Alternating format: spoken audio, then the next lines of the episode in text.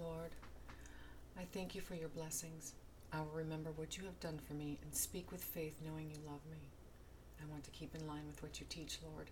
I want to speak life, and I don't want to fall back and speak in a way that voids your blessings, or speak in a way that causes hurt to my spouse or to my children. Help me to use my words wisely, giving hope and a strong foundation to my family. Thank you, Lord. Lord, some days I find it hard to remove the thoughtless, idle words and thoughts from my mouth and my mind. Please help me to remember you and what you want from me. Help me to understand that what I say has an effect on those around me, especially those I love. Let me be mindful and speak life and hope so that my life will be filled with happiness and joy. I praise your holy name, Lord.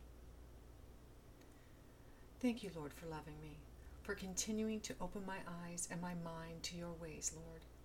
I wish to continue on a path that will preserve my life and the lives of those around me to speak life in front of my spouse and my children or anyone who is near me, to use my words to help and to heal and not to destroy.